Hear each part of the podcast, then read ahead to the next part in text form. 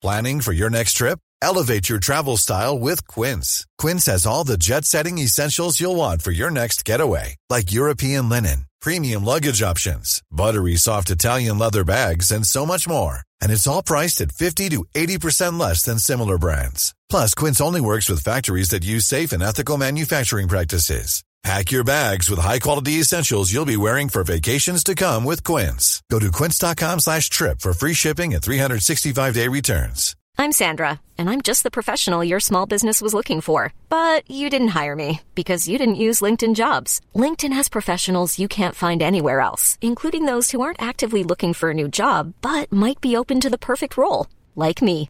In a given month, over 70% of LinkedIn users don't visit other leading job sites. So if you're not looking on LinkedIn, you'll miss out on great candidates like Sandra. Start hiring professionals like a professional. Post your free job on linkedin.com slash achieve today. Ever catch yourself eating the same flavorless dinner three days in a row? Dreaming of something better? Well, HelloFresh is your guilt-free dream come true, baby. It's me, Gigi Palmer. Let's wake up those taste buds with hot, juicy pecan-crusted chicken or garlic butter shrimp scampi. Mm. Hello Fresh. Stop dreaming of all the delicious possibilities and dig in at HelloFresh.com. Let's get this dinner party started.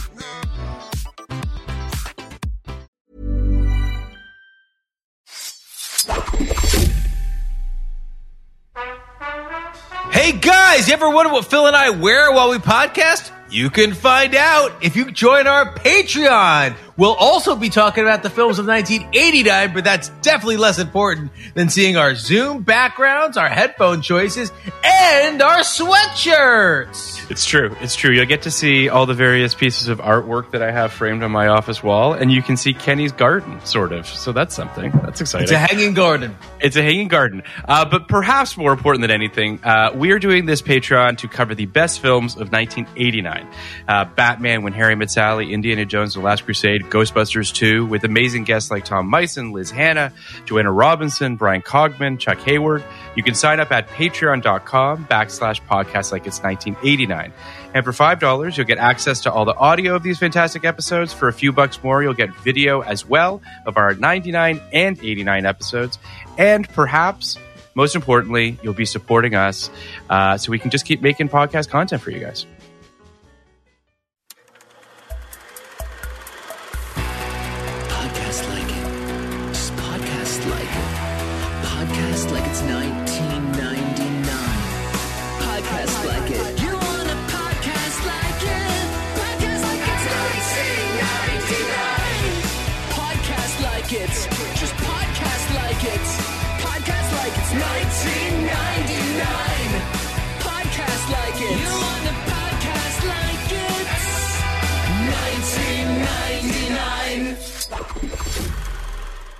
Welcome to Podcast Like It's 1999. I am your host, Phil Liskov. It is just me today, but not just me, of course. Uh, I have uh, Matthew D'Ambrosio is back on the podcast, past, past and future guest, uh, TV writer uh, on The Witcher, um, a, a, social media guru. We, can, can we say that? Can we say that? I mean, you're better on Twitter than I am. You can say whatever you want. It doesn't make it true. we have a president, sort of, right now who believes that to be true as well. Um, um, but we are going to be talking about uh, one of my favorite bands and one of Matthew's favorite bands. Uh, we're going to be talking about the Smashing Pumpkins today, and and the reason we're talking about them is because 1999 was a sort of the beginning of the end for this band. I think we can all safely say. Um, you know, they they and, and we'll talk about this as we sort of get into the chronology of this band a little bit, but um, we're going to talk a little bit specifically about Everlasting Gaze, which was the first single off, as far as I'm concerned, their last real album. Um, and uh, it came out in '99, and we'll talk about that. We'll unpack the the the video and the single and all of that. But let's rewind a little bit, Matthew. And how did the Smashing Pumpkins come into your life, and what do they what do they mean to you? I think for me, it was around the time that because it was like the mid '90s was when you know uh, the Today music video "Disarm," um, and then it was like that's when music videos were like the big thing. And so I remember seeing the music video for "Bullet with Butterfly Wings," and just thinking of like, oh, you know, despite all my rage, I am still just a rat in a cage. and so it's just like there was just something about it. Like, you know, I was just so into that song for a long time, and then obviously Mellon Collie, the album. Mm. Um, and so it, that was sort of my, you know, music videos were my introduction to most music when I was a kid. But Smashing Pumpkins were like the first band that where I was like, oh, this is like music that I actually want to listen to all the time, and I did. So uh, you're a little younger than me, if I'm not mistaken. I believe uh, I, I am currently 40, so I don't want to say how old you are, but I'm 21 um, years old. Yes. so you're a lot younger than I am. Uh-huh. Um, but uh, it, it's interesting because, and, and I sort of I, I want to unpack this a little bit because I actually think that they are. Um, I think they were a little bit of a guilty pleasure for a lot of people. Um, you know, they they they come out at a time. I mean, they start to peak obviously during grunge, um, and in a weird way, I'm not sure that they're totally a grunge band. Like they they are in the sense that they've got an axe to grind and there's a lot of like emo components to it for sure. Um, but there's a there's a florid quality to them. There's a theatricality to them, and a kind of if I if I can be honest, a bit of a drama student component to them that Very make dramatic. them that don't make them feel like Nirvana or Pearl Jam or Soundgarden or all these bands, which is what, quite frankly, made me gravitate towards them. I don't know if you felt the same way. Yeah, well, I remember because I remember the first time I got Mellon Collie, I was so drawn to like the double CD because it was huge, and it like it was it was so cool because it was like a little bit of everything, um, which I think at the time was like a huge criticism of the album was like it's all over the place. But for me, I was like, oh, this is like hard rock, this is like pop rock, this is indie rock, all on one double album, and so it was that's what appealed to me about them because like depending on whatever mood I'm in, if I want like languid nine minute you know rock opera, I have Porcelina of the Vast Oceans, or if I want like you know just to get mad at my dad, I have Zero, and so it's just like every like every it, it runs the gamut. Um, Yeah, that's it's you know yeah. one of the things that appealed me about them. yeah it's you know it's it's really interesting because it feels like they um i mean obviously billy corgan is the is is the main voice of this band literally figuratively and and in every sort of way. And it does feel as though um they had their moment for sure but he still doesn't feel satisfied by what transpired over the the, the history of this band. Um you know and and longevity in music is kind of an impossibility. There are a handful of bands that somehow found a way to con- con- you know continue being relevant, but um, sometimes you have your moment and you have to seize it and you have to enjoy it for what it is. Um, and and it does feel like this band sort of. Uh, in the research that I've done and in just you know being a fan of them, it feels like they never really got along. they never really enjoyed making this music. And I, I would argue they certainly didn't seem to enjoy performing it either. So there's just like this weirdness, this, this dissonance in And them. it's funny, it, well, because also the common denominator in all, in all of that is Billy Corgan. Because like I also got really into Zwan. Remember Zwan? Sure. I do remember. and again it was like and i i like mm-hmm. that that their only album a lot but like they fell apart because they all hated each other in a very similar way like that happened with smashing pumpkins and so for me i'm like oh i think it's probably just like billy corgan which is like totally cool Yeah. i get it but at the same time it's just like um you know like if if if like you know what's the saying of like uh if everyone you like you meet in your day is an asshole like maybe you're the asshole Maybe they're the asshole. Yeah, Yeah. I mean, there, there's, there's, you know, it's funny. It does feel like um, he. I mean, I guess heavy is the head that wears the crown, but there's a little bit of this like component of a guy who just wasn't really built for this, like for stardom, for for being the front man of a rock band. Like, despite the fact that it's perhaps what he wanted most, he just wasn't actually emotionally built for it, um, which I think is interesting. yeah You know, it, it's it's it's one of those things where I don't know.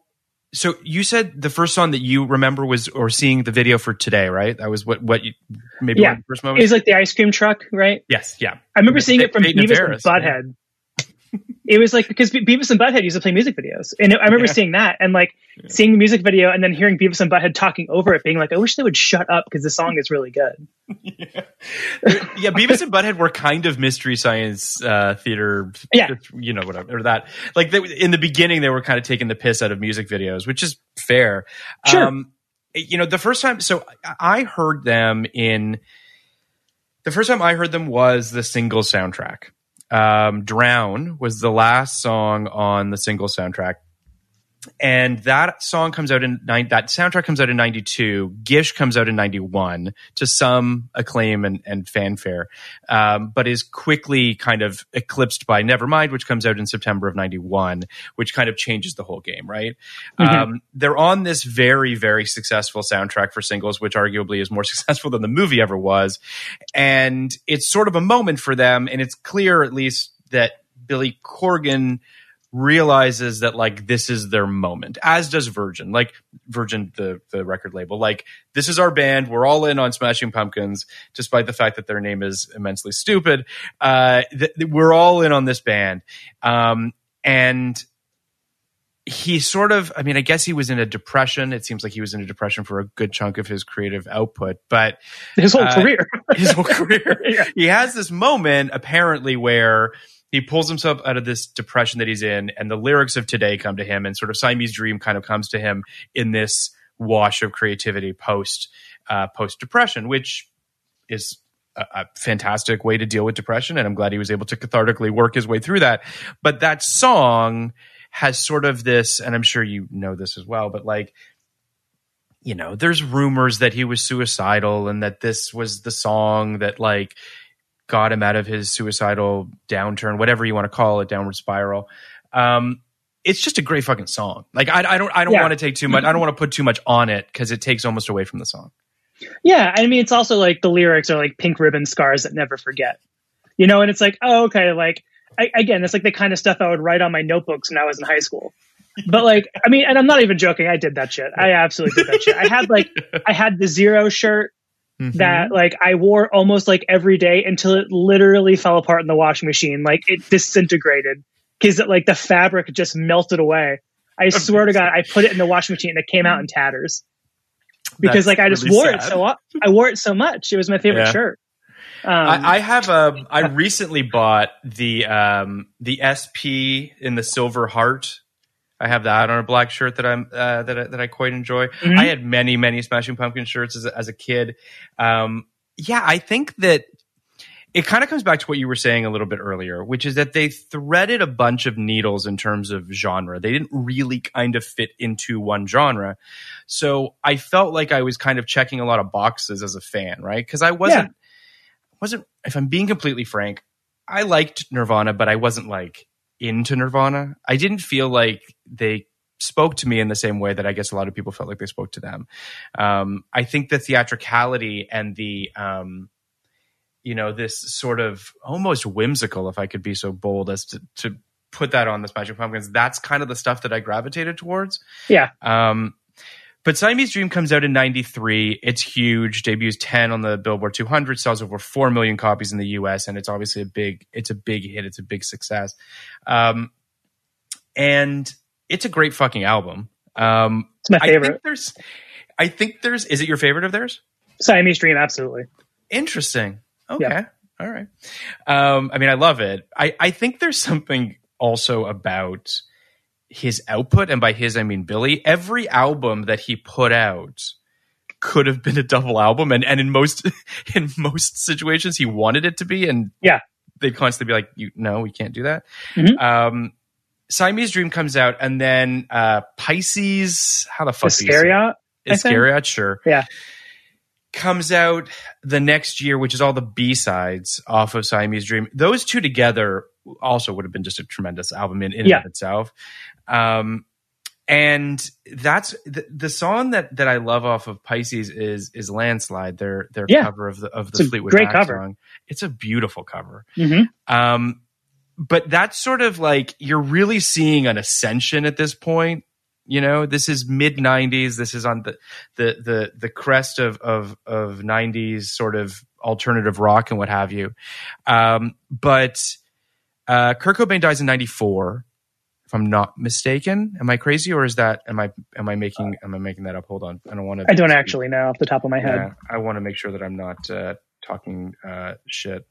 Um, yeah. Okay. So he dies. He dies in April of '94, um, and it leaves a big sort of vacuum of who's going to be the next Kurt Cobain, and it does feel like Mellon Collie comes out in '95, about a year or so after that, and they kind of felt like they were perhaps the band that was going to, you know.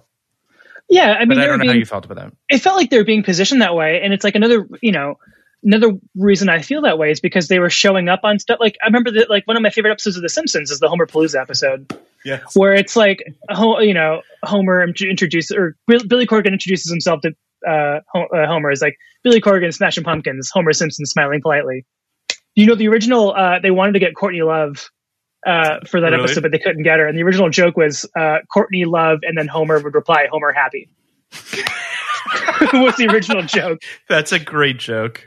yeah. But again, it was like, you know, the Smashing Pumpkins were showing up in the content that I was watching. And for me, that made him a household name because I was like, oh, he's like on The Simpsons. This is so cool. Cypress Hill is also in this, but I don't really know who they are. you know, it, it's like, yeah, and it, it like that sort of, uh, what's the word? I don't know, just made him feel like bigger than life to me. Like he was on The Simpsons. I was like, this is so cool. It also made them feel like kind of I don't want to say approachable because that's the wrong word, but it, it, it brought them into your home in a different way. It, and it kind of rounded the edges off of them as well, which I think is, you know, a double edged sword. Let's put it that way. I think at that time, you know, being cool, and I, I guess I would argue, I guess maybe it still is in the music scene. It's so important that you seem fucking cool. Um, and then you're on The Simpsons. Some people might argue does, That- m- might make you less cool depending on who you are. Yeah, or like make you even more cool because you're on The Sure. Simpsons. sure. Um, but but basically, so you know, Kurt Cobain dies in in April of '94. Um, October '95, Mellon Collie comes out. Uh, Billy Corgan writes 56 songs when he goes into the studio for this album, um, which he described as the wall for Generation X, which seems apropos, I guess. Yeah. Um, it's a double album lasting over two hours. The songs were apparently intended to hang together conceptually as a symbol of the cycle of life and death, praised by Time as the group's most ambitious and accomplished work yet. Uh, it's certified 10 times platinum in the US, becoming the best selling double album of the decade. Um, garners a whole bunch of Grammy Awards. It has five singles Bullet with Butterfly Wings, 1979, Zero Tonight Tonight, and 33 of which the first three were certified gold. All but zero entered the top 40. I remember, um, I guess it's probably, you know, it's the summer. I, I okay, so I went to summer camp, and when you go to summer camp, uh, basically you're kind of shut out from the world outside, right? So you don't really know what the fuck is going on. I remember a friend of mine picked me up at the at, af- after the summer camp to drive me home, and he was like, "Oh, I heard the new Smashing Pumpkins single," which like you know blew my mind because I was like, I didn't know they had a new song. I was 15. I mean, whatever. And I was like, "Oh, like what is it? What's it about?" He's like, "I don't know what it's called, but it's something about vampires." and I was like, "Yeah, no, that that, that tracks." Uh, yeah, I mean, so you mentioned "Bullet uh, with Butterfly Wings" was a big song for you. Um, Was it the what was it about the song that spoke to you? I think it was just the energy of it, also being like an angsty, like, like I mean, I can't even remember how old I was. I was not. I'm not good at math, so I'm not going to try it. But it, like it, it, at that, you know, that young, uh, early teen age, um, hearing people talking about their rage was relatable to me, especially as like, you know, a white suburban kid with nothing else to worry about, where it's like. You know, it's like my life was pretty great, but of course I'm like angsty for some reason, and it's like Smashing Pumpkins filled that void for me, um, in a big way. I mean, even their name, which is Yeah. in and of itself this sort of, you know, uh, rageful thing.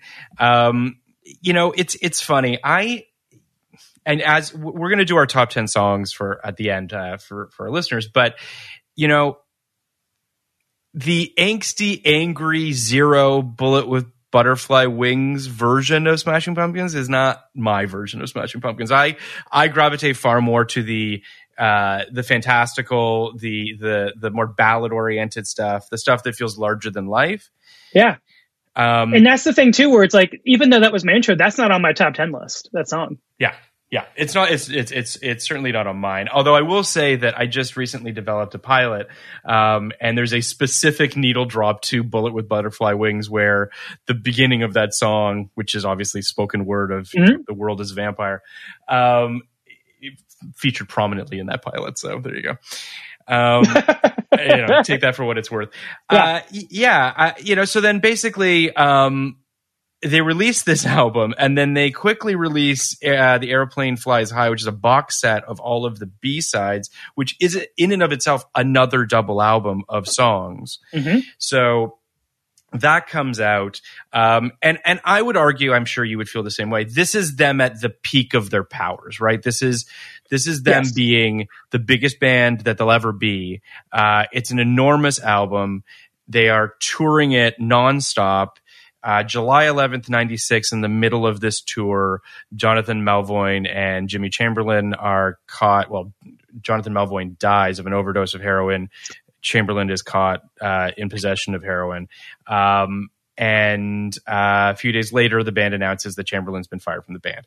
This is this is ultimately this is where sort of the rubber meets the road, and this is when the band. Oh, this is the be- this is the the descent now. Now we're seeing sort of a band uh, unsure of itself from this kind of point on. Mhm. Um, you know, it, it it does feel like Billy's relationship with Jimmy was sort of kind of the spine of this band for good or for bad.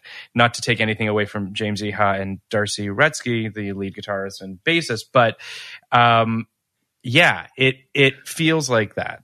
Well, because also it felt like Billy bragged a lot during Siamese Dream of like he played every instrument except the drums, like on the album. So it's like, you know, he played all of James and Darcy's roles anyway, just not live. And so I feel like the only thing he didn't play was the drums, and that that you know, that to me spoke volumes of like, well, that's why Jimmy or Jimmy Chamberlin was most important, I guess. Because Even I though can't I had- do what he does. Yeah. Even though for me, as like a young gay boy, I had such a crush on James Iha with like that stripe in his hair. I was like, yes, With this Pepe Le Pew gray street. yeah, this is like Yeah. doing something for me for some reason. Yeah, I mean, I I I really believe that, um, and and you'll see it in in one of my picks uh, for, for my favorite songs uh, that that James and Darcy don't get nearly enough love. Now they might not necessarily be, and who who knows, writing, performing, this, that, whatever. Th- there's a there's a there's a presence to the band as well. I mean, I think there should be there should it should be said that uh, there's a diversity in them um, in, in in sort of what they bring aesthetically and culturally to this band, which I think is also an important component that people I think gloss over. Um, and uh, yeah, it's it's just it's it's a bummer that um, heroin sucks, drugs are stupid, and it's a shame that this. You know what I mean? Like I, I just I don't know what else to say other than that it's, Yeah. it's just it's just a shame that um, we didn't get 20 more albums out of them uh, at sort of the peak of their powers.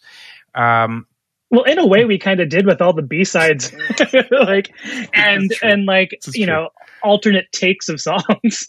that's actually a really good point. It's it's you know it's I don't know. I own the the that beautiful vinyl that they have of uh, Mellon Collie, um, and I have the vinyl of of Adore and and and Siamese Dream as well. But the deluxe sort of super editions online that have like literally thirty more songs on them, and you're just like, yeah, there is there is an embarrassment of riches when it comes to to uh, to Billy Corgan's output for sure. because I remember Um, like I didn't get Aeroplane Flies High until high school. I got it on eBay because I, I didn't get it at the time, and I remember just like being like, "Holy shit!" There is so many so many songs on this that I've just never heard.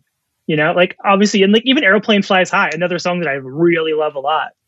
Um, it was just you know, what other bands really like had that? You know, yeah it's i think i think you probably had a similar feeling uh to to me when i bought it which was holy shit like it, it is a treasure trove of just Mhm. like you know if if you loved them at that moment they just handed you you know something in the vicinity of 25 new songs all of which were you know almost as good if not some of them better than the stuff that ended up on Mellon Collie Yeah. um, but uh, so basically, the band gives interviews saying that that Mellon Collie would be the last quote unquote conventional Pumpkins record, uh, and that rock had become stale. James Iha says, "Future, the future is electronic music.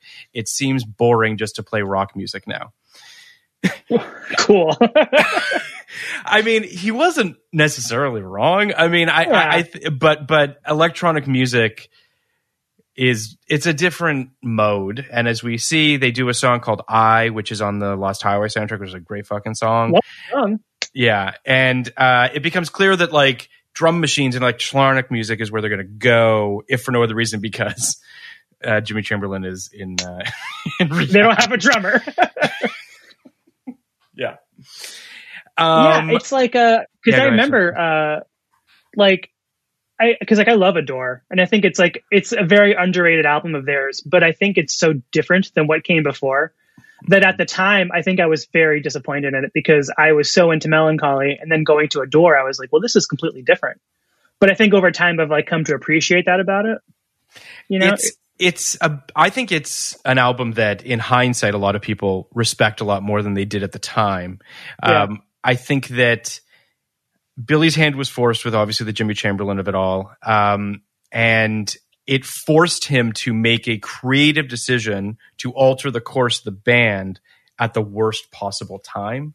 Like Yeah. I think that, you know, if Adore comes four or five albums down the road after they've followed up Mellon Collie three or four times over, um, perhaps people are like, okay, sure.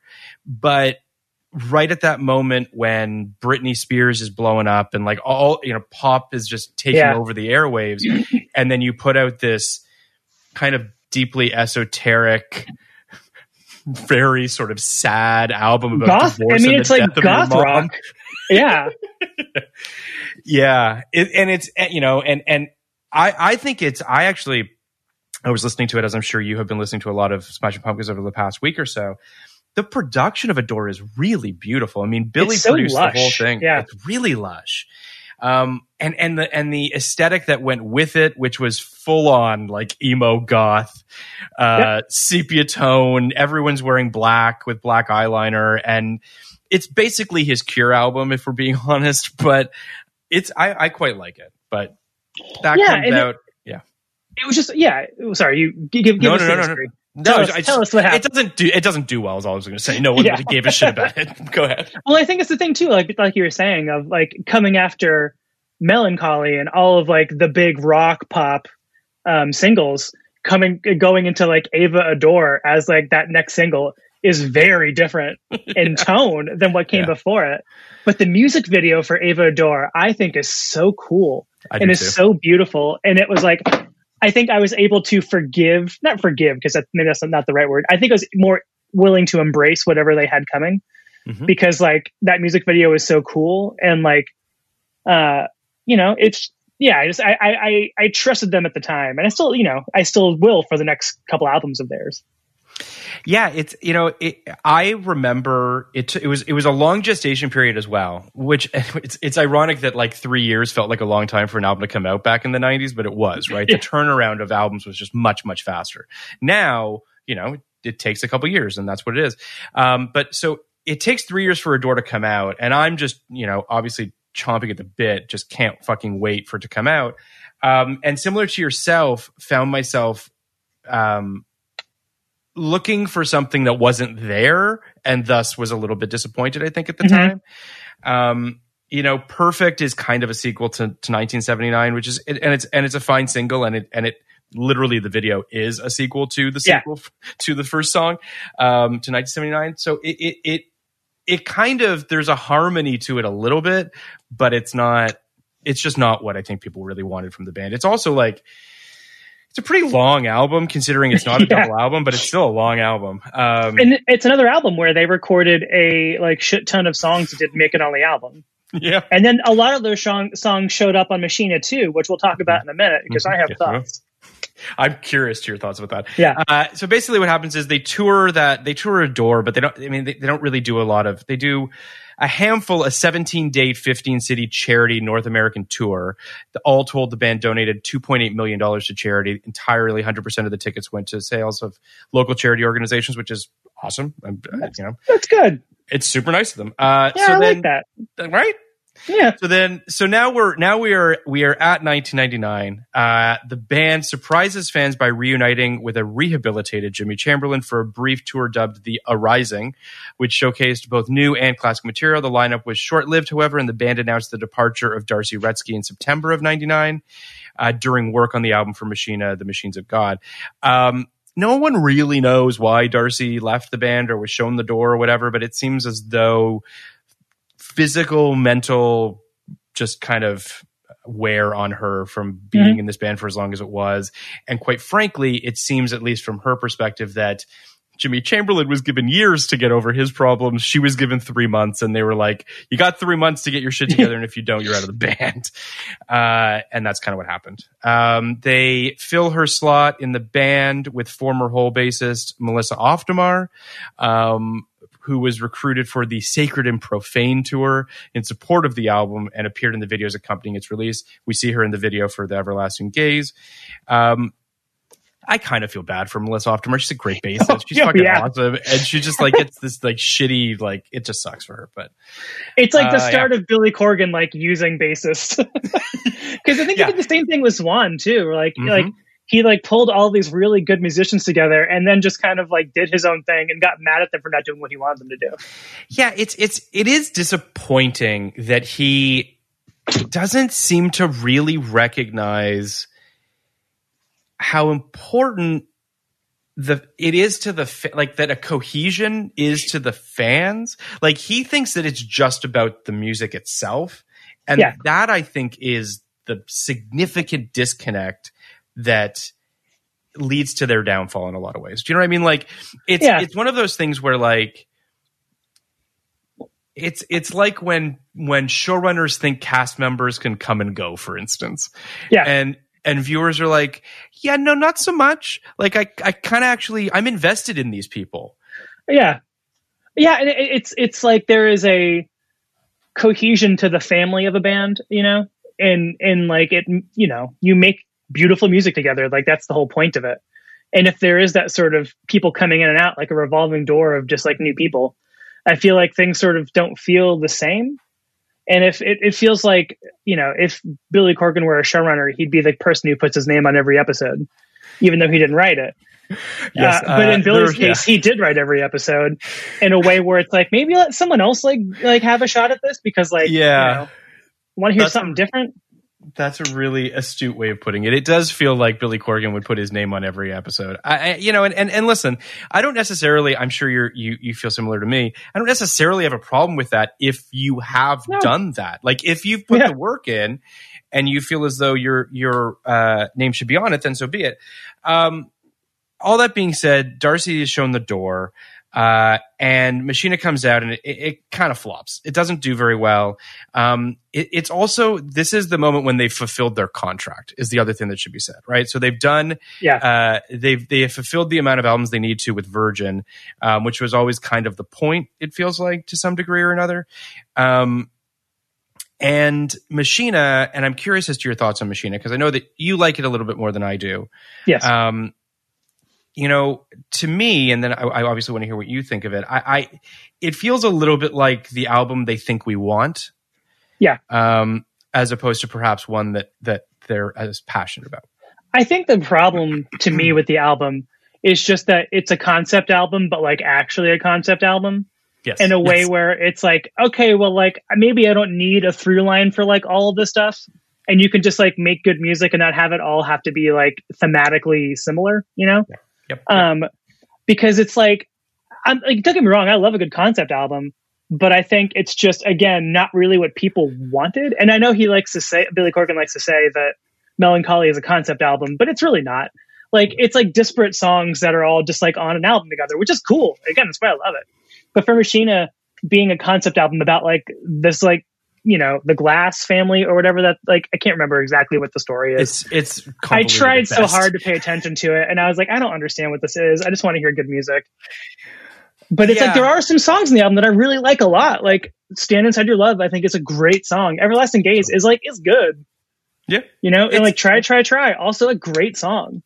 it's it's there there are some very good songs on it I, I don't mean to suggest that there aren't i think it's just um and this is sort of I, I think that just to kind of wrap this up and then we'll we'll kind of come back to this a little bit. But basically uh may 2000 may 23rd 2000 billy corgan announces the band is breaking up. The group's final album before the breakup is machina 2 the friends and enemies of modern music. That's the name of the album everybody. Talk talk about subtlety. Uh, it's released uh, in September of 2000 in unlimited pressing on vinyl with the permission and instructions for free distribution by the on the internet by fans.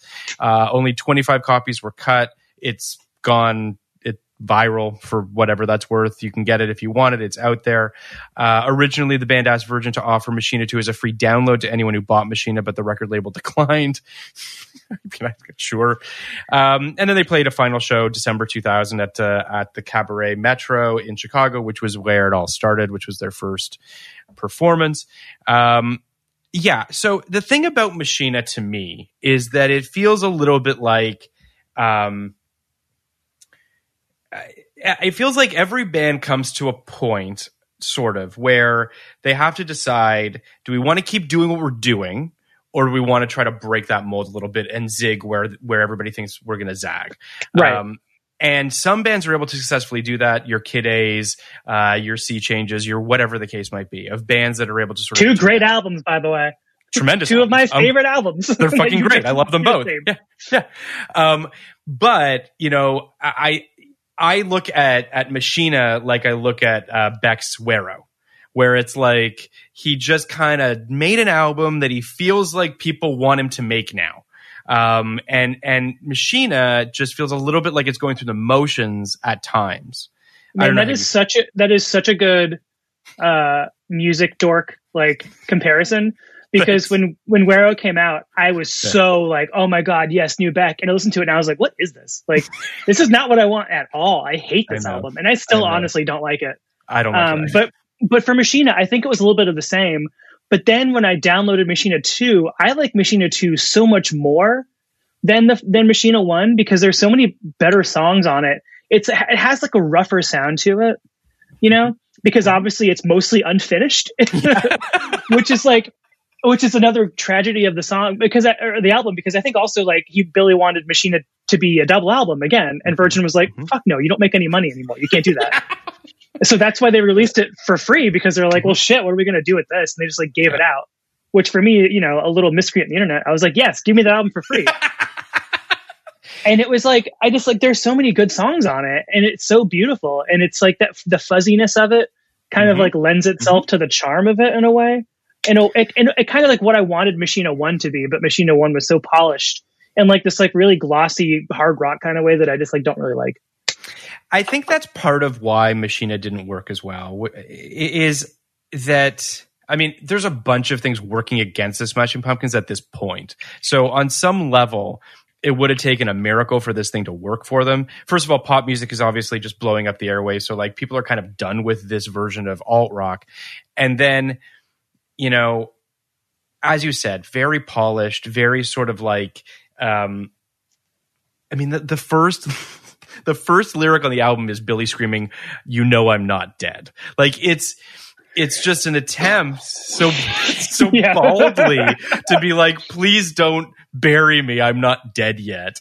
Um it's kind of because like and it, it was it, it's sad too because it felt like they were trying to also kind of like veer almost into like the nu metal sensibilities in some of the Mhm. songs in a way where I was like no that's not what I want like again I want more like Mellon Collie Siamese dream Mhm. like and not that I want them to do the same things forever but I think it's like one of the things that I love about you know Kid A and Sea Change was that it was so different than what became like what came before Mhm. and unlike anything else I'd also heard before and it felt like Machina sounded like something I could just get off of like you know whatever random shitty hard rock band was around at the time.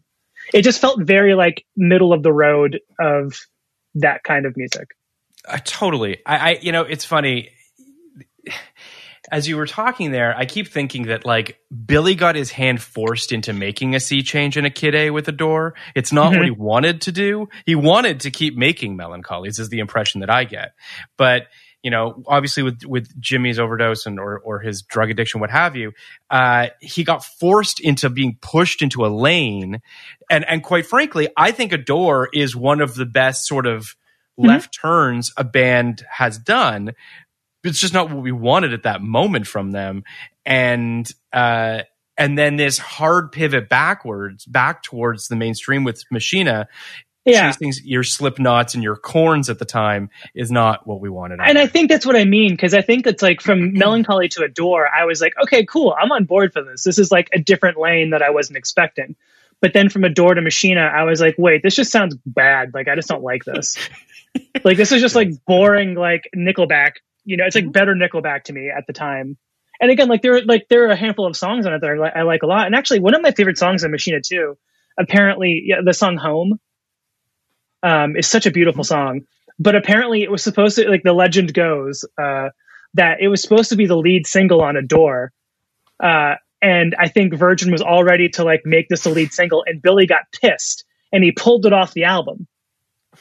And of course, that to me is like, oh, it's like, of course, it's something that Billy Corgan is gonna fucking do. But it's like such a good song, and if and like it sounds like it would fit right in on that album. it's it's really funny. It, it's you know I, I did a this is going to sound uh, off topic, but it, I swear it makes sense. I, I did an episode of of another podcast. Um, uh, you're missing out, uh, where they talk about the the various movies that are put into the National uh, Registry of of uh, historical registry, what have you. And I did it on on uh, Sunset Boulevard. And one of the things about Sunset Boulevard that that that really hits home for me is this idea that Hollywood doesn't run on money; it runs on relevancy. And that idea that when you become quote unquote irrelevant, that idea that like when people don't care about you as much, that's what kills you. Like that's the thing that drives you crazy. We're seeing it with the current occupant of the Oval Office as well, um, where this idea of relevancy, this idea of like you have to pay attention to me, eats away at people when they find themselves at a certain level of fame. And Billy Corgan seems like the type of person who got a taste for it, and it's like you're gonna have to drag me off the fucking stage, um, and that's a bummer because yeah, you know. I think it, and again, it's like it, it almost feels like the common denominator of the, the Smashing Pumpkins sort of falling apart and their music not being as good is Billy Corgan. and it's like, and then like, I know that sounds kind of harsh, but I think it's like after Machina, you know, obviously they broke up or whatever. And then they kind of came back 12 years later with uh, Oshi, Oceana. I think. Oceana, yeah, I think. And I was so excited, and I listened to the album, and I was just like, "This is just." It's Yeah, like I- if if Machi- if Adore to Machina was like as like eh, you know as Zag when I think he should have zigged, like Yep. Oceana was just like a, like a, a wet fart. I was just Actually- so disappointed. between uh, my apologies uh, between um, uh, Oceana and Machina is an album called Zeitgeist. You remember that one? No, again, Yeah. it's, and I, I know I listened to it, and I don't remember it. It's he. There is something I, I would argue that that the the Smashing Pumpkins career post Machina or Machina Two can basically be summed up in that meme that was floating around of Billy sitting on that little fucking uh, in a theme park, sitting on this on this little He's fucking like making the face, right? he's, he's Yeah. making this stink face. He's angry. He doesn't want to be Yeah. there, and it's just, and it obviously caught fire because he's a he's first of all a gigantic person in this tiny little kid's train, but it's also just it's similar to the like the Cure Get In Losers. We're gonna go crying. Like there's just Yeah. something about him just not understanding that he doesn't he just doesn't matter anymore. Which and it's so sad too because like he really does matter. I think it's just like he's he thinks that what he's making is so thoughtful and these concept albums are so big and like mind provoking and for me i'm just like this music just doesn't sound good. Like i'm i'm totally cool if you want to make concept albums as long as they sound Yeah. sonically pleasing. Yeah. like Yeah. shit man. Like i love tommy. Great album. Concept album. It's great. Yeah. There's I will say there are probably more whiffs than than home runs when it comes to concept albums because it's a Mhm. tough needle to thread. Yeah. Um and you know, I think that it works in the case of Mellon Collie because to your point, you know, it's the whole like, you know, uh sunrise, sunset, yin and yang, sort of that like night Dawn and day, dusk, dawn like and all this sort of- yeah.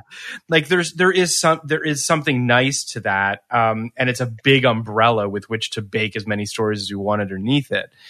But but to your point, when he goes full on with Machina, for instance, where like you could you could go down a rabbit hole on the internet trying to explain that album away, but it still doesn't make any fucking sense. And it, like it doesn't not that it has to make sense it just again as long as the songs sound good and the songs Yeah. in Machina to me like a lot of them just didn't sound good and it, like it bums it still bums me out like i was like Yeah. i wanted it to be good and it just wasn't to me what i wanted Yeah. you know in a way that was different from how i felt about Adore I remember also feeling like, um, you know, so Mellon Collie comes out. Obviously, I- mean, uh, it's probably my top three favorite albums of all time, if I'm being completely Mhm. honest. Um, and you know, then Adore comes out, and and Adore comes out. I'm I'm 18 years old at this point. I'm 19 when when Everlasting Gaze comes out. Like I'm now perhaps aging out of the Smashing Pumpkins a little bit in terms of like being right in the lane for them or in the pocket for them. Um, and then Everlasting Gaze, the the the video comes out, and I'm. Did you watch the video by any chance recently? yeah i mean I, I actually i don't know if i still have it but one of my most played dvds i used to own was like all of their music videos I, I have it on my shelf right over Yeah. here. Yeah, it's it's the best. Um, and, and and this is a good opportunity. I want to talk about all their music videos here, but just to specifically talk about Everlasting Gaze, it, it's uh, it comes out December 9th, 1999. It's directed by Jonas Åkerlund, um, who has gone on to have quite an illustrious music video career. Uh, still Okay. making music videos with Lady Gaga. He did um, Yeah, Telephone, the Lady Gaga Beyonce, Beyonce video. unfamiliar Unfamiliar with that one? yeah i don't know who, uh, oh, who- beyonce Oh, Yeah, okay. sure. Um, and I, I think it's a good video. Um, I think it's an Yeah. interesting video. Uh, I like the metatextual kind of halfway through the video, you get the cuts to actual digital video of the sort of the making of the video, and it's like trying to sort of deconstruct itself a little bit, which is kind of cool. it felt very of the late 90s Yes, like Yes. it, it's it is like it is like green toned it's very Yes, the, like the everyone's, ground is like yeah, yeah. everyone's wearing black there's like people wearing like those like tank tops but not really tank tops but they're super form fitting and they're made of like latex Yeah, yeah. people with like blue hair you know it's like Yeah. it's like everyone feels like they're in the matrix Every, everyone absolutely feels like they're in the Matrix. Uh, the floor is is a shade of green that we basically is now green screen. So I Yeah. always kept thinking like, is something going to happen to the floor to make it turn into something?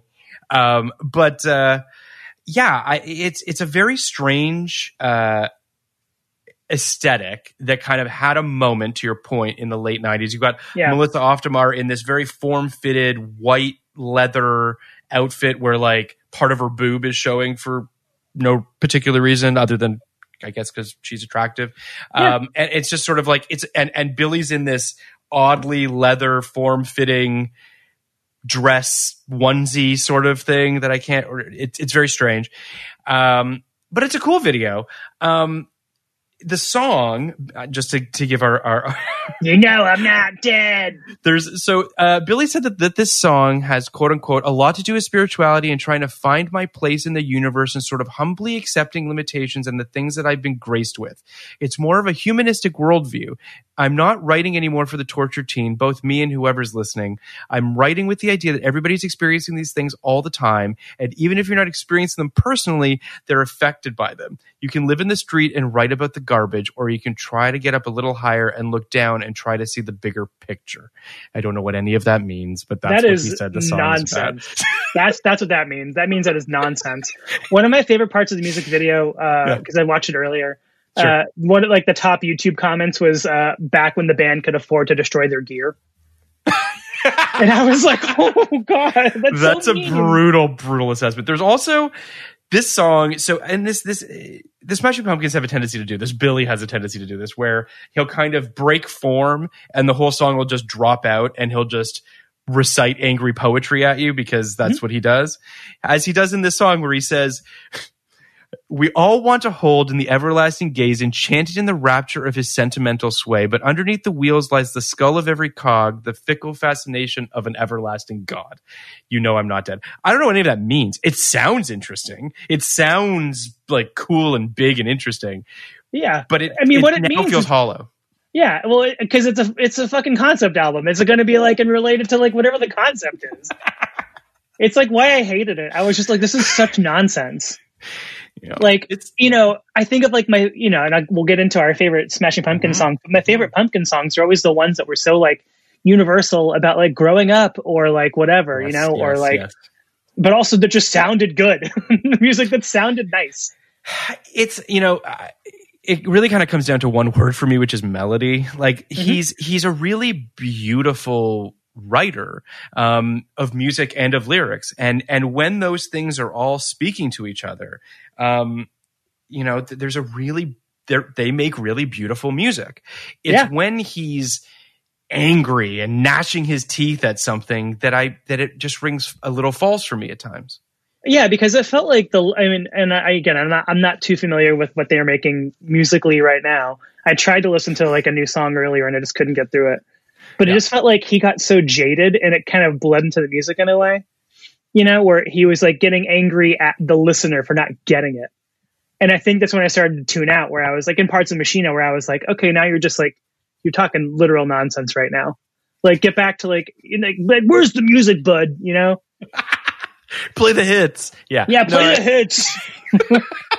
play landslide.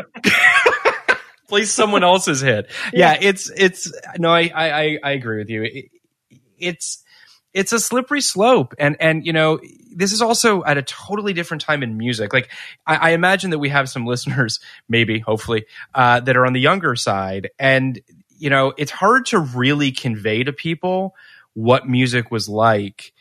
You know, quite frankly, pre Napster.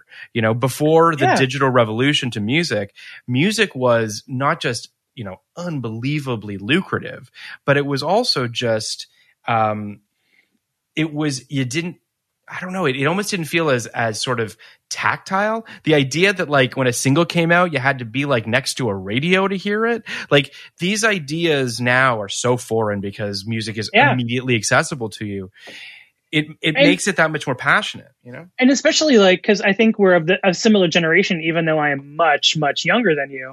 Um, yeah 21 21 yeah yeah, I'm like very young. I'm a I'm a, I'm a fetus.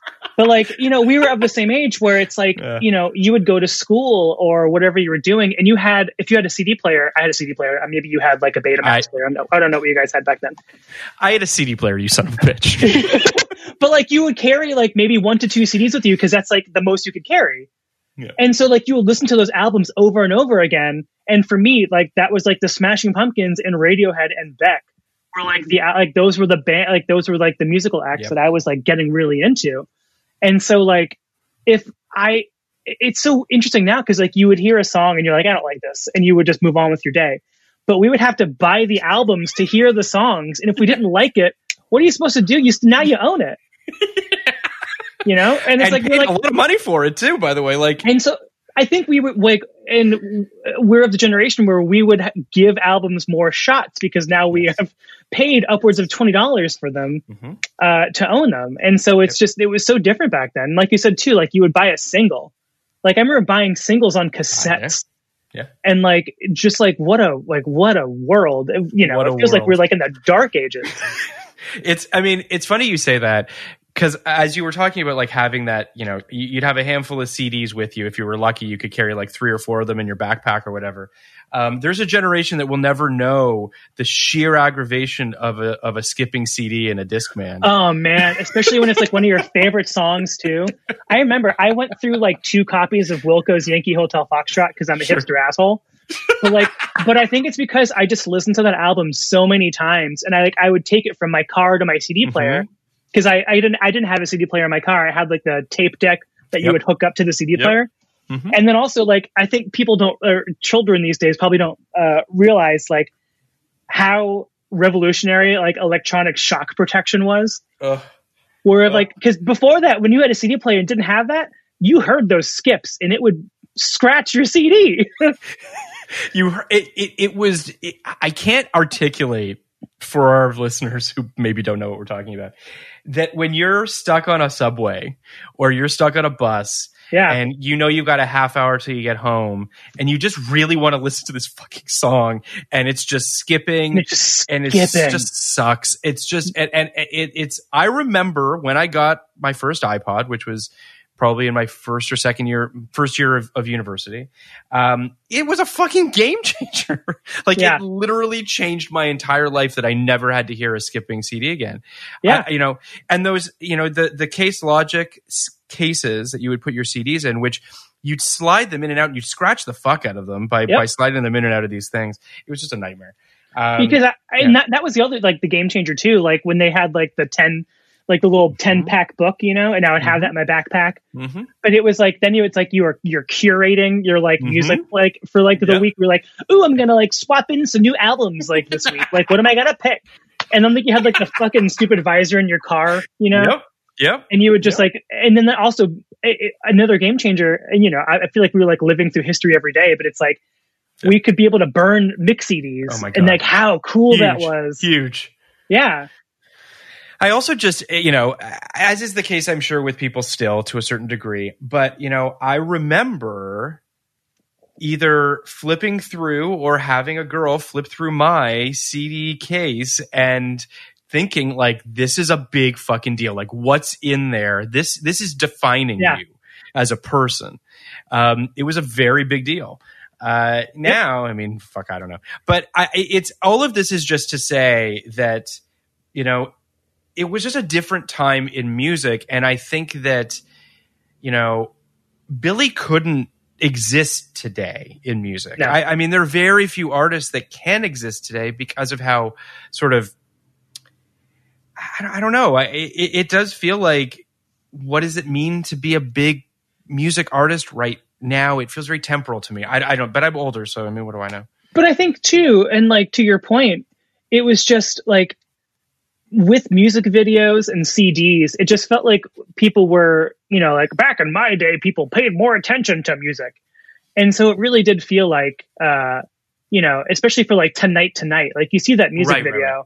and you're like what is this song i need to buy this album yeah But these days, it's like you know, you hear you know "WAP" by Cardi B and Meg Thee Stallion. You're like, yeah, I'll Yeah. buy this single, but there is no album to buy anymore. It feels like everything Yeah. these days is just singles.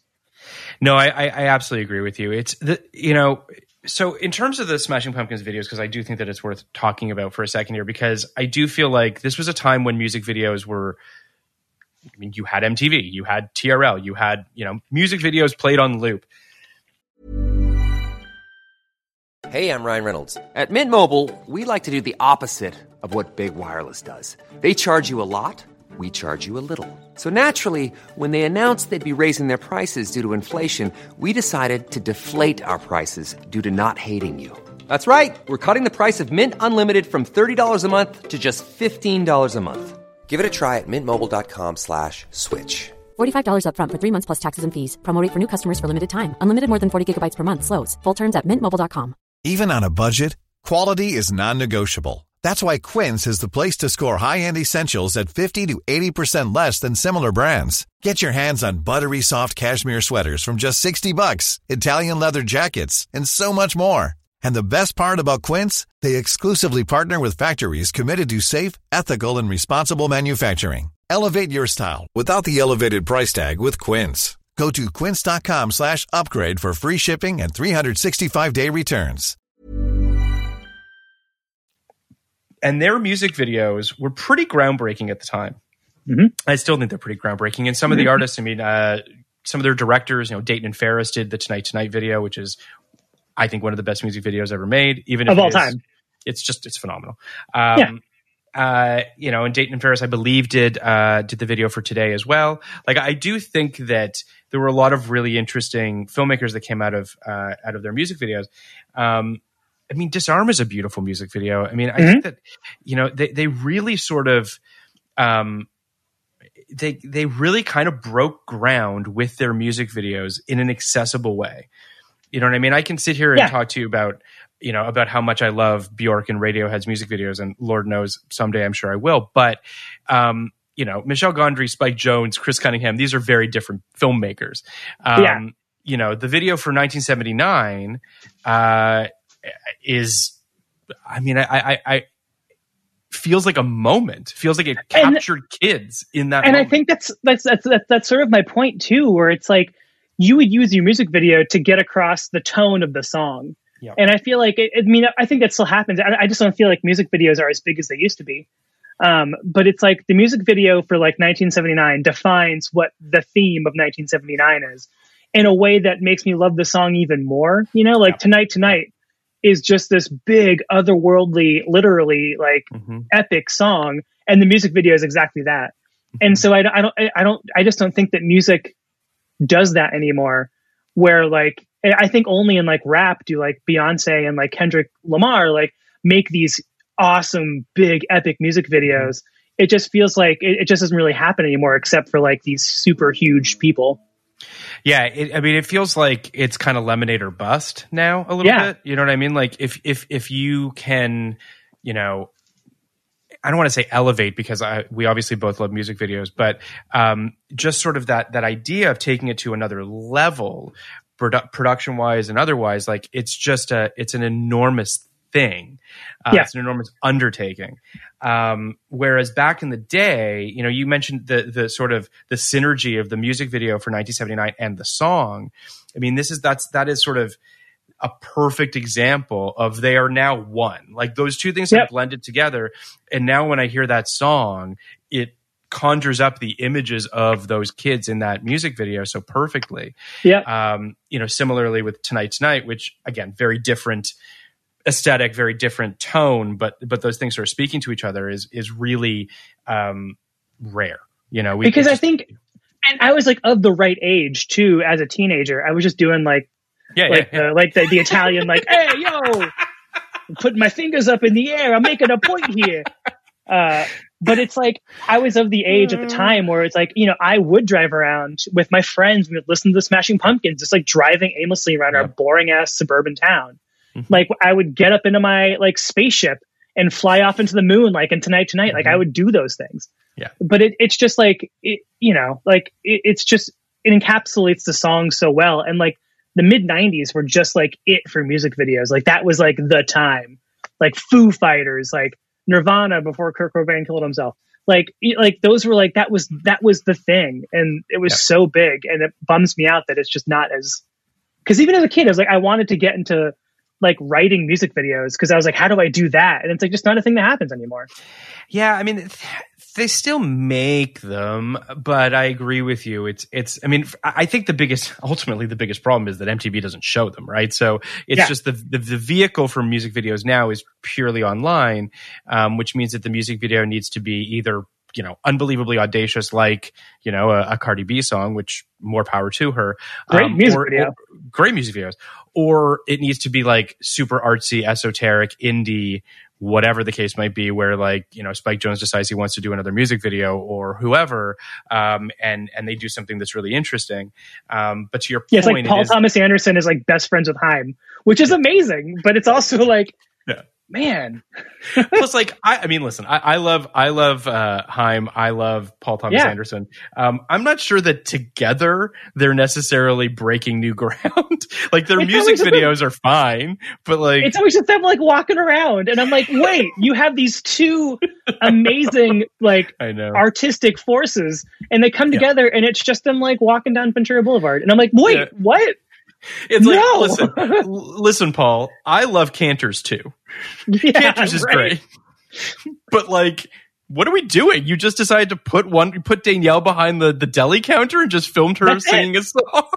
no like put like put Haim in like in phantom thread that's what i want to see Yes, exactly, exactly. Um, well, do you want to let's let's talk about our, our, our top ten Smashing Pumpkin songs? Yeah. Um, you want to alternate and start from the bottom and work our way up? Is, is that you? are yeah cool with that? sure and let me Okay. hold one. I have. Yeah. I kind of have. Um, yeah, I have like eleven ish. So, um, do you? You said you had a little more than that. Do you want to do your bottom, however many, until you get to eleven? uh I'll- you want me to start at the bottom and go up go Yeah, up We'll yeah so i think upwards. bottom would probably be I, I couldn't decide between disarm uh, or Soma. Okay. Okay. Uh, two two songs that I really like a lot. I think Disarm is also like the sound of the '90s to me. Yeah. You know, like that and like Cranberries, like uh, fucking like Linger. Linger. Well, not no dreams. Oh, Dreams. Sure. Sure. Sure. Yeah. Of course. Yeah. You know, it's like Yep. they're both songs that I can imagine like uh, Claire Danes running down the street in in flannel too. You know. you know exactly. Yeah. I see it in my dreams about. every night. Yeah. yeah. Yeah. like crying because because Jordan Catalano can't read. Okay. All right. Uh, so is that your what, what number is that for you? I would say that's like ten and ten and eleven. Okay. Um, so I'm going to cheat a little bit just out of the gate and just say that because I wanted to kind of acknowledge how great their covers are. Um, I, I really love uh, My Blue Heaven, Landslide, A Night Like This, Dancing in the Moonlight. Um, you know, those are those are four phenomenal covers, and I kind of want to put them in their own box and just say like I love those songs, um, but they're not their songs, so I you know it doesn't seem fair to say that that would be my favorite. Uh, so at number eleven, I have I the uh, the the Lost Highway track, um, which I remember hearing for the first time whenever it was, and thinking like, oh fuck, like this is this is them doing like Marilyn Manson Nine Inch Nails now, like they're they're Yeah. they're they're pivoting into that world, um, and they're and they're surrounded by those bands on the Lost Highway soundtrack, so it Mhm. made sense. Um, but it was really sort of the moment when I was like, well, they're not the band that I think they are anymore, which isn't necessarily a bad thing, but it was like an eye opening thing, no pun intended. It was the first time I Um, also like realized what a drum machine was because I was like, wait, that's Yes. not a real person playing the drums, is it? Right, right. um, at number 10, I have uh, Said Sadly, Okay. um, which I really love. Um, it is a B side uh, off of Tonight, Tonight, I believe, on the aeroplane, airplane flies high. Um, I love it because Billy doesn't sing on it. It's D'arcy and James. um, and it's one of the very rare opportunities that he lets them fucking sing, um, lead on something. Even though I guess they all sing on "Farewell" and "Goodnight" at the end of uh, "Melancholy," but um, it's just a really pretty song. Also, James and D'arcy had a relationship of some sort, um, so the song really kind of encapsulates, I think, that.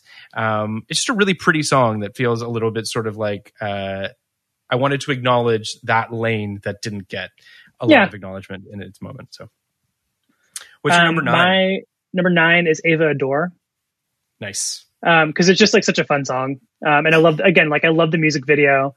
Uh, perfectly encapsulates like what the song is, just like dark goth rock, you know. And like the music video is so cool. Uh, what's the like the line in the song? Uh, it's you that I adore. I'll always be your whore. And of course, I'm like 15 listening to that song, and I'm like, yeah, like I'll always be your whore. And it's like something about like car crashes too. Like it's a lot of like um Yeah. a lot of weird sort of violent mythology uh, uh sort of lyric content. Mhm. Uh it, it's it's it's a it's a weird fucking song. It's also Weird weird.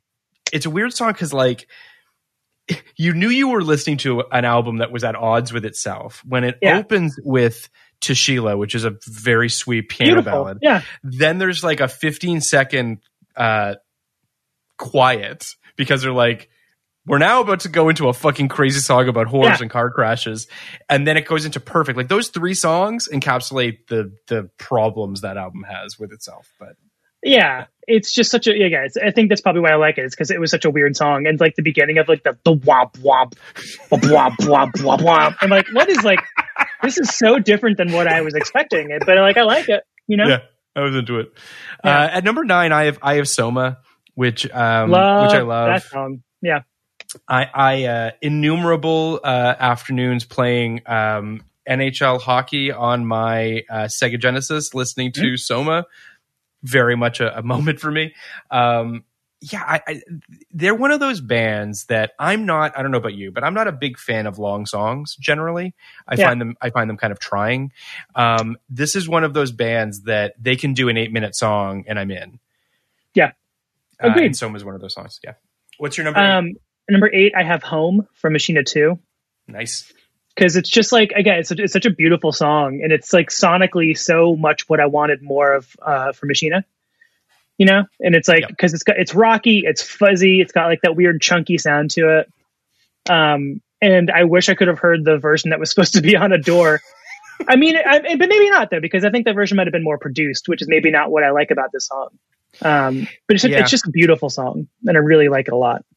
It's it, it's funny as you say that I I was thinking about you know there aren't a lot of bands that can do sort of high high end production and also do stripped away and Yeah. like actually make it work within the confines of what we think they're allowed to do quote unquote Mhm. um and they are one of those bands to your point where like they can do some like weird mono shitty you know scrappy Yeah. song and then they can also do something gigantic with like you know massive strings and like all that sort of shit so it's Yeah, I think with Machina too, it wasn't really their choice because the, these songs were also unfinished and they just like pushed them out on the, on the Yeah. internet because they were pissed Yeah. at their record label.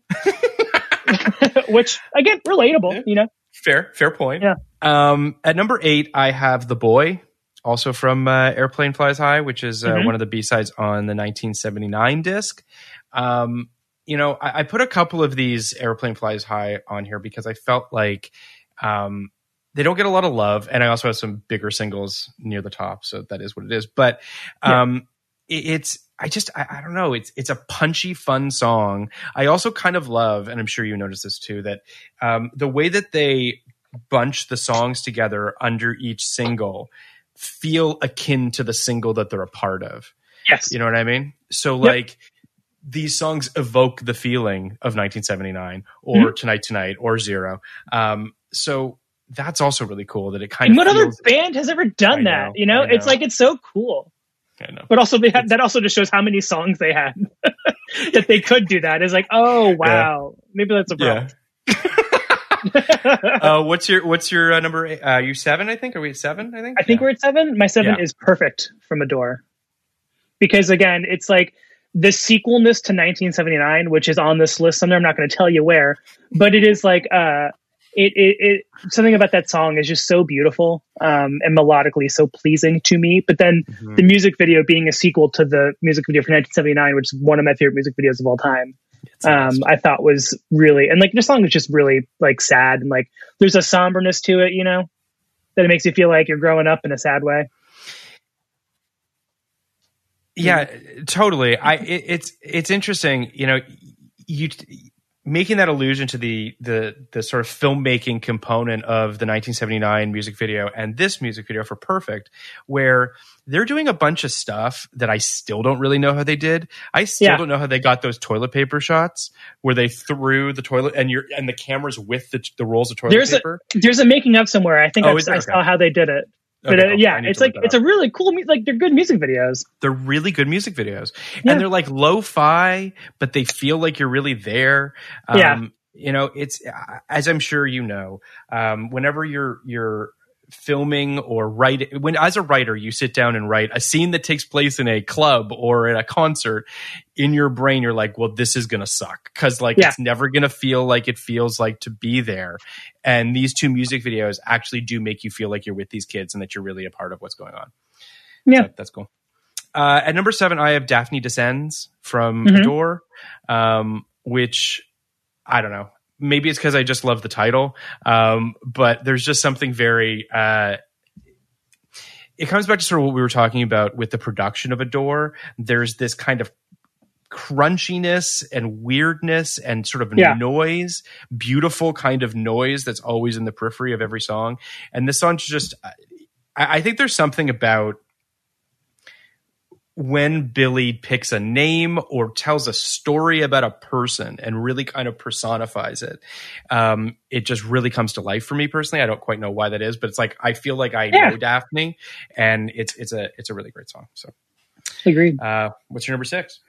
Uh, Stand Inside Your Love. Love, like I just love that song. It's just like it was like the song that I wanted more of on Machina Yes, because it's just like that sort of like loud rock vibe. Yeah. Um, but didn't sound as nu metally. Um, it's also just a, such a sad like it's it is also a whiny song. It's almost like not a you know like a yes. an anthem for like sad boys who aren't dating anybody. Like who like who wouldn't be the one you love?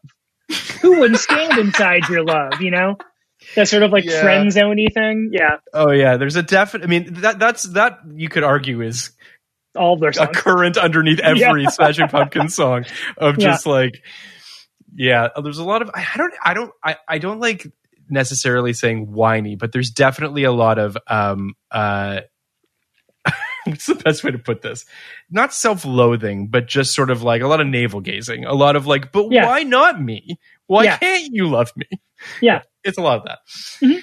Um, number six, I have uh, Lily, my one and only. Good song. It's it's a really good song about stalking. yeah. yeah. Again, another undercurrent for some of these other songs too. yeah, yeah, yeah. Um, I just there's something very again. It's and I'm sure maybe this is maybe this is a through line through most of the songs that I really love of theirs. But like, I just love a good storytelling, like a good Yeah. storyteller. Um, and Billy can be a really great storyteller. Mhm. Um, so I really like that Agreed. song. What's your what's your uh, number? Are you five? Are we five? Yeah, my five. You know, I'm going to order reorder some of these around. I'm going Okay. to say, oops. Uh, my Nope. Go for it. try, try, try, but Mm-hmm. the version on Machina two. Okay. Okay. Yes, not the one that was on Machina one. The version on Machina two is again, it's like that much more raw. Uh, uh, it's an, I think it's like an alt version of the song. Mm-hmm. Um, but it, there's something about it. Like I just like the lyrics more, and I, I just like the song more than the more produced version of it. Totally Um, fair. because it's just like a sad song and there's like a this like weird kind of fuzzy like synthesizer noise in the alt version that i just like i like more than the the other version it's a pretty song It's a very pretty song. It's a it's a Yeah. lovely song. Uh, at number five, I have today, um, which Mhm. you know, I- as a kid who loved m- movies and music, you know, this album comes out in you know '93 or so. Um, this was one of the first uh, moments when I would play a song and just fuck around with a camera. yeah Um, and I, I loved sort of the, it, the the quiet to loud that they do quite a bit, where like you know they start with the, the tinkling of something and then like come in yeah, and then they just yeah. like come in with some fucking crazy. Uh, it's it's it's just a, it's it's a fucking great hooky song, and um, it's a testament that they that you could see this being a one hit wonder song. Like you could Yeah. see this being one of those just like big fat huge fucking singles from a band that never does anything again, and they and they were able to keep it up. So, yeah what's your four? uh today is my number four for all the reasons you said. Yeah it's just like it's such a pretty song eh, even though the lyrics are so sad. I think that's also a thing i like about it is like the juxtaposition of the lyrics with the sound Mhm. of it. Where it is just like it is such a hot and cold sort of like feeling that you get from it. Um it's just such a pretty song and it, you know it makes you feel good until you hear those lyrics about this red ribbon scars and you're like oh wait Oh, what yeah, yeah. It's it is it's yeah. Um, at number four, I have tonight tonight. heard of it Um, you know, again, this was sort of one of those um, albums for me, anyway, uh, and one of those songs that announces itself. yeah You know, this is this is you, you got a little bit of instrumentation at the very top of this album for for this you know the instrumental song "Melancholy and the Infinite Sadness," but this is the first song, and it just comes in with just big fucking strings and just the biggest sort of the epicness of this song that basically says this is the thesis statement. We're going big. It's going to be huge. It's going to be just like nothing you've heard before, and buckle Yeah. up for for a hell of a ride. And and that's so exciting. it is you're right Uh, what's your number three? Through the Eyes of Ruby is my number three, Great. which is like, oh my god, I listened. That's it's probably like aside from my number uh, one and two songs, or like that's that's like the third song I've probably listened to the most off of Mellon, like or of Sure. any Smashing Pumpkin song, even though it is longer. I think. Yeah. Yeah, it's uh, uh, seven minutes thirty eight seconds long, uh, and I used to listen to it all the fucking time. Um, it's just it's because like it's another one of those songs that like starts off and then gets loud as shit and then just sort of like not meanders but uh, like it meanders in a really pretty way you know Mhm. and then it gets back into the loud shit and it's just like exactly what i want from a smashing pumpkin song it hits all the notes like nonsense lyrics that sound pretty like pretty instruments, you know, like beautiful sounds. Yeah. It just I love it. It's just such a good song. Yeah, it's you know, um, not not to um, harken back to, to tonight tonight and the music video for it but um, for anyone who hasn't seen it it's essentially a recreation of of the um, Méliès movie Trip to the Moon. Uh, trip to the moon um, but when you see them all standing on clouds Mm-hmm. wearing old-timey clothes playing these old-timey instruments and you're just sort of like it makes me think of what you were just saying about through the eyes of ruby of like pretty instruments this like Yeah. just sort of like the grandiosity of of what they're doing um, and that they're embracing it for all of its kind of um, in all its glory like on some level i'm sure that they had to acknowledge that what they were doing was perhaps a little bit silly but but at the same time they're owning it and Yep. it's just it's it's it's it's uh, superb um, my number three is disarm uh, you know, Mhm. it, it's it is to your point, uh, quintessential '90s song that that every you know teenage girl is running through the streets wearing flannel while it plays. Yeah. Um, it's you know, it- it's also one of those um, music videos that I remember it really kind of imprinted me with sort of the aesthetic of it, Mhm. which was um, these extreme close-ups on the faces of the band members with this rear projection of this other black and white footage that was done really kind of seamlessly. Um, it's just a really beautiful music video. Yeah. Um, I just I, I'm- I, I really uh, I've always been really taken with it. But what's your what's your number two? My number two is Tonight Tonight. Um, again, for a lot of the same reasons you were saying. I think to me, it's like the pinnacle of like the Smashing Pumpkins in a way, because it is like like you were saying, it's like they put on those old timey costumes, like stood on that cloud, and they looked ridiculous, but they had like they looked like for the first time like they were having fun, Yep. and like it it's just such a that song is just so grandiose and just fucking huge, and it's also like because like uh. I work out, and so I have like running songs on my, on my workout playlist. Yeah, but it's like tonight tonight has been on like my running my running playlist for probably like 20 years. Like it's like one of those songs it's just i oh, like anytime i hear that song i listen to it from front to back like mm-hmm. regardless. Like it's just, it's never a song i'll skip.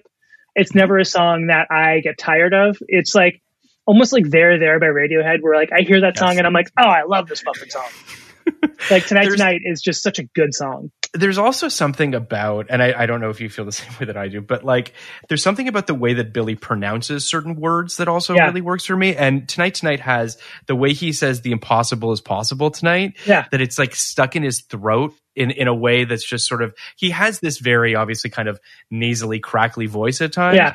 uh, it's just it's it's a it's yeah it's a great fucking song. I, it's funny you say that too, because like the way that Billy pronounces things in songs in general, you know, like I I think of like zero. It's like like emptiness is loneliness, and loneliness is yeah. God is empty, just like me.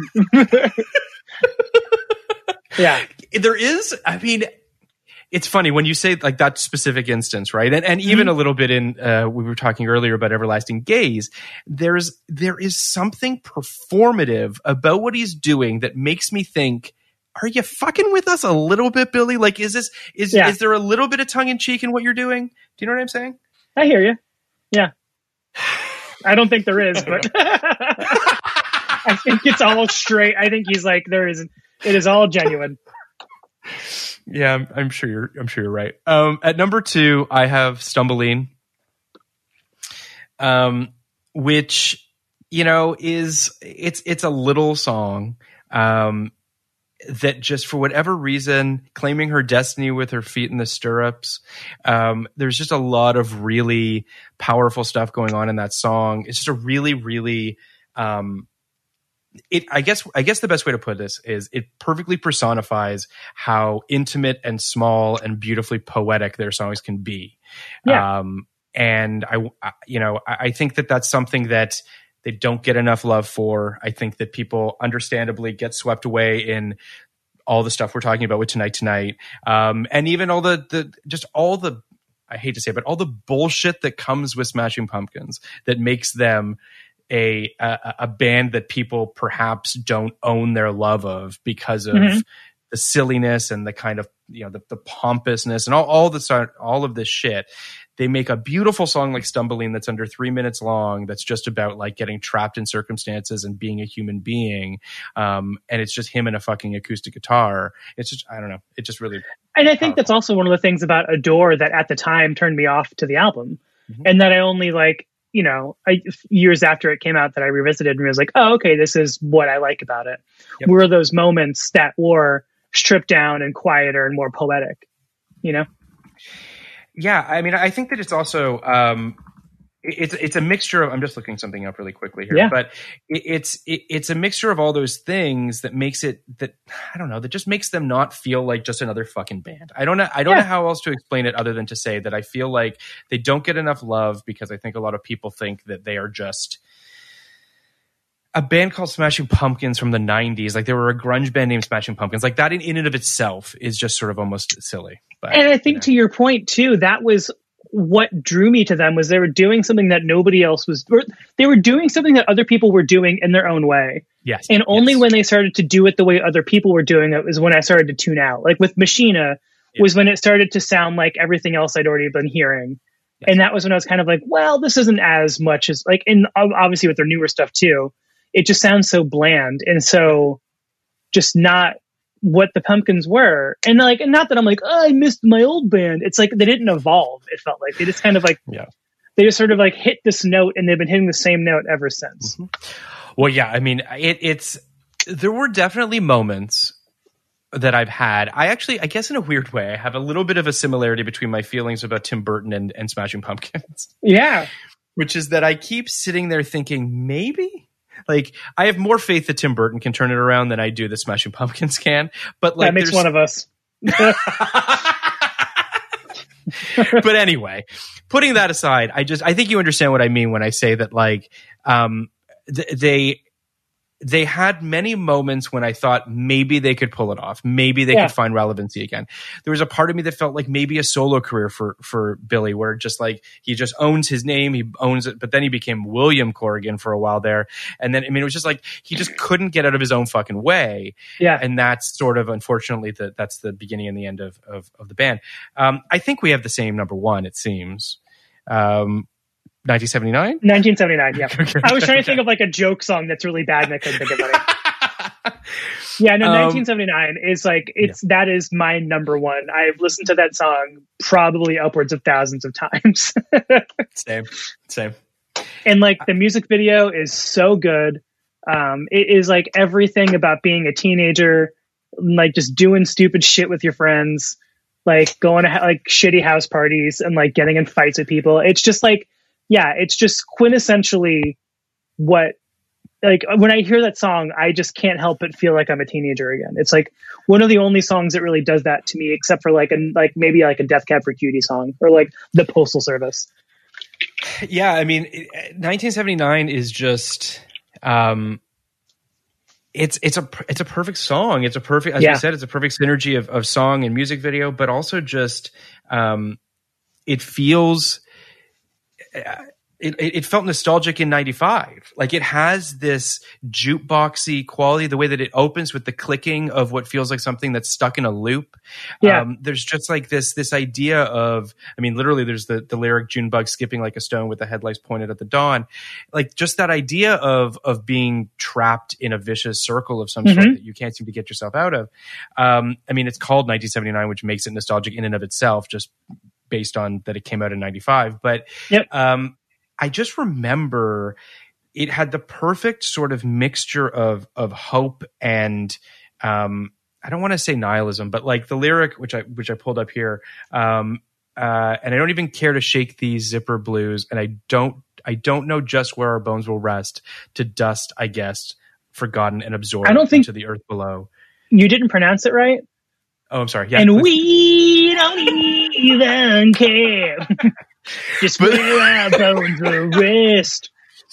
that is the more appropriate way to to, to pronounce it. But but I think you know what I mean. Like it, it had this sort of um it had this like we don't care, we're fucking kids, Yeah. whatever, man. But then also it still is like written from the perspective of someone who's writing a song about the year when they were a teenager, which is Billy Yeah. in 79. Like that idea of of sort of um we're destined to be buried somewhere at some point. But I think it's like that kind of timelessness of the song that's still that, that is so appealing to me. It is like it is so evocative of being a teen Yeah. Like you think you're invincible, and like we don't care that we're gonna die. Like we're teens. Like we're just gonna fucking go up to this hill and like flip off the town.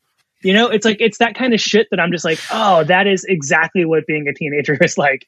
Yeah. Obviously, in like a first world country, but like you know. It, it's just like what Yes, else are you gonna do? You know, you go to the corner store, you like maybe you shoplift, you Mm-hmm. like you drive around with your dumb friends, you go to a party, and like that's and that's all you do. You skinny dip maybe, like it's just it's yeah, it's uh, it hits every single note of being a teen to me.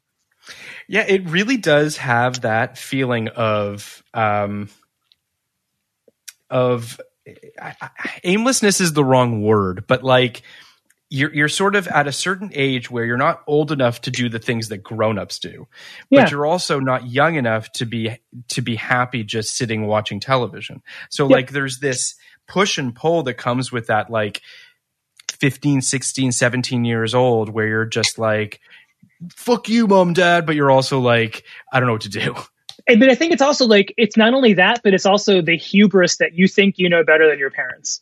yes yes Because I think it's like that sort of feeling of being a teen where it's like, fuck you, mom and dad. Like, you don't know what it's like when you're like, your parents are like, yeah, we do. You yeah just, we do like, of course we do. Cause we were also teens one day. I think it's why, like, I love the song so much. Cause like, you think of Billy singing the song about Mhm. being a teen, telling his younger self all of this shit, you know? yeah Like yeah. he is, he's tapping into that, like, that teenage dream to quote, uh, Catherine Perry. teenage dream is the yin to 1979's yang i think that that's yeah, they're like the same song. Yeah. they're like the same song they're basically saying the same thing Yeah. yeah it's yeah uh, I, don't, I i don't think that you know that they ever made a better song in terms of just uh, No. a perfect I mean, kind of you know, yeah. And that's like were- where it's like it's so funny that the sequel to the song is called Perfect because like it's not, but it's like it's still a good song. yeah yeah But it's like you know the music video is also like so sad when it's like it's like everything about being a teen and then it's like all the shitty stuff about being in your twenties and it's like oh like yeah, yeah. no it's a lot of like teen pregnancy and like just yeah, Yeah. it's just a they're all miserable they're Yeah. all like their lives suck now because they still live in their shitty town. and it's like the inverse of like growing up in the suburbs. Like some people just don't get out. There's also something. I mean, it, it's pretty clear in terms of the obviously these two uh, music videos are talking to each other. But you know, in '79, you've got Billy in the back seat of a car um, Yeah. as sort of the narrator, kind of uh, of of all these antics. And then in Perfect, he's he's wearing a cowboy hat on a crane. Yeah, he's like looking down on everything, like he knows better. You know, it's just such a weird. Like it's again, like and I, and I love the song, I do, and I love the video too. But it's so weird. Like I almost wish they hadn't made the music video a sequel to 1979. But then I don't know if I would like the song as much because I wouldn't have as much of a connection to it. That's the thing. I mean, it's also it's Yeah. also. I mean. Musically, it it speaks to '79 as well. Like they both have that Yeah. similar kind of um, wistful nostalgia, looking backwards kind of component to it that I, that I think are is pretty great. I mean, this is the thing where you know I, I do think that they're a band that that I wish truthfully that that Machina 2 had been the end. Like if he had Yeah. just put a fucking period on the end of it, and if he wanted to do other things, great. But he keeps trying to hump this name of this band to try to make more cash grabs and money off of it. Which, listen, I get it, but it's just it's just disappointing. It's just unnecessary. It's sad to me too because it's like if they had ended with Machina 2, they would have gone out on a high. and it's like I I wouldn't frown every time I heard a new pumpkin song and I would be like, what is this? This is the Smashing Pumpkins now? Oh. It's it's. I have a similar relationship with Weezer. Yeah.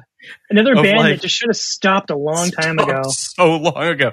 But it's it's it's one of those things where um you know it's it's the old adage is it better to burn out than fade away but but I do think that you know um their highs are so high and I Mhm. and I hold those albums up as as as as just I love them so much that you know what Yeah. if if he needs to get together with the guys which by the way I guess they did a show relatively recently and they look so old it just makes me so sad Um, Yeah. it's just like I don't know, man. I just wish they I just wish they'd stop. But that's where it is.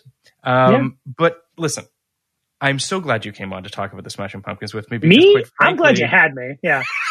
I wish I was I was honestly there are a bunch of spoiler to our listeners kenny doesn't really like our music episodes.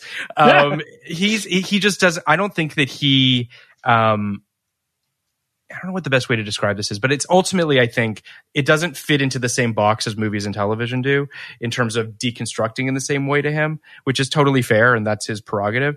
Um, but there are a bunch of like seismic moments in music in 99 that I definitely want to unpack with people. And, and this was one of them, which is, this is the beginning of the end of one of my favorite bands. Like this was mm-hmm. sort of where where where the period should have been um, in '99. You know, D'arcy leaving the band, you know, and, and obviously this last album of, of, of note from them.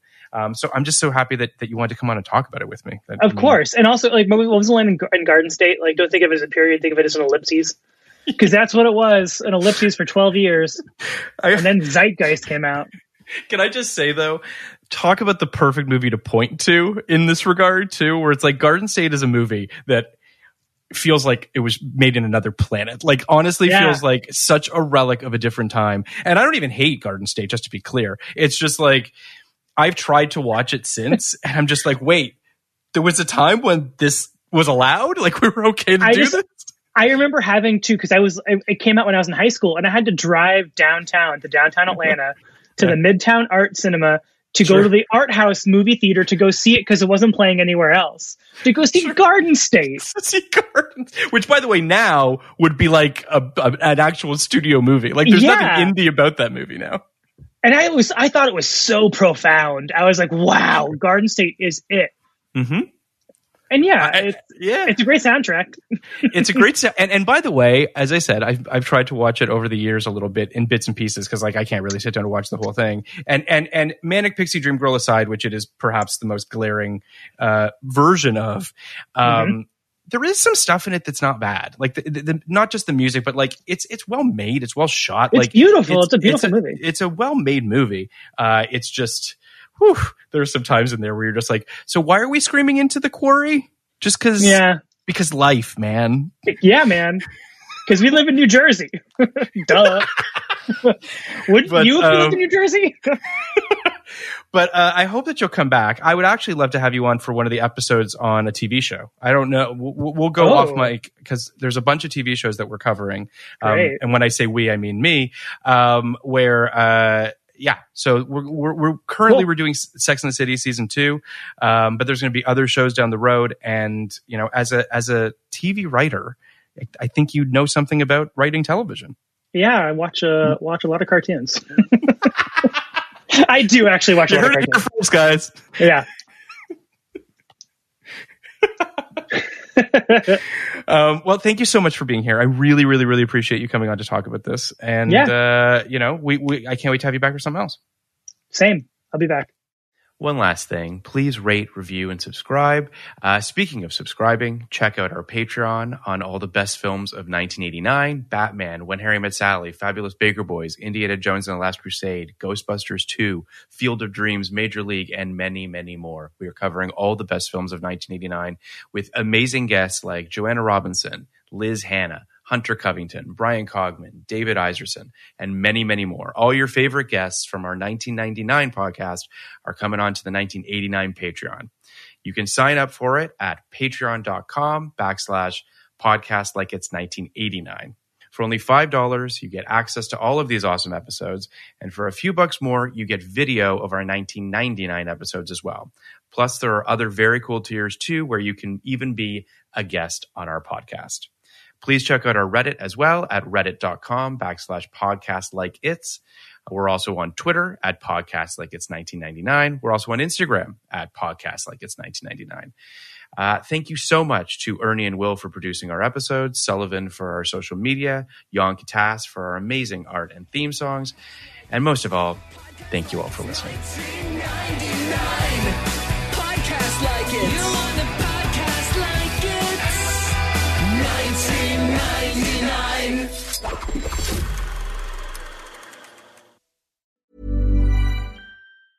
Hey, it's Danny Pellegrino from Everything Iconic. Ready to upgrade your style game without blowing your budget? Check out Quince. They've got all the good stuff shirts and polos, activewear, and fine leather goods, all at 50 to 80% less than other high end brands. And the best part? They're all about safe, ethical, and responsible manufacturing. Get that luxury vibe without the luxury price tag. Hit up quince.com slash upgrade for free shipping and 365 day returns on your next order. That's quince.com slash upgrade. Ever catch yourself eating the same flavorless dinner three days in a row? Dreaming of something better? Well, hello fresh is your guilt-free dream come true, baby. It's me, gigi Palmer. Let's wake up those taste buds with hot, juicy pecan-crusted chicken or garlic butter shrimp scampi. Mm. Hello Fresh. Stop dreaming of all the delicious possibilities and dig in at HelloFresh.com. Let's get this dinner party started.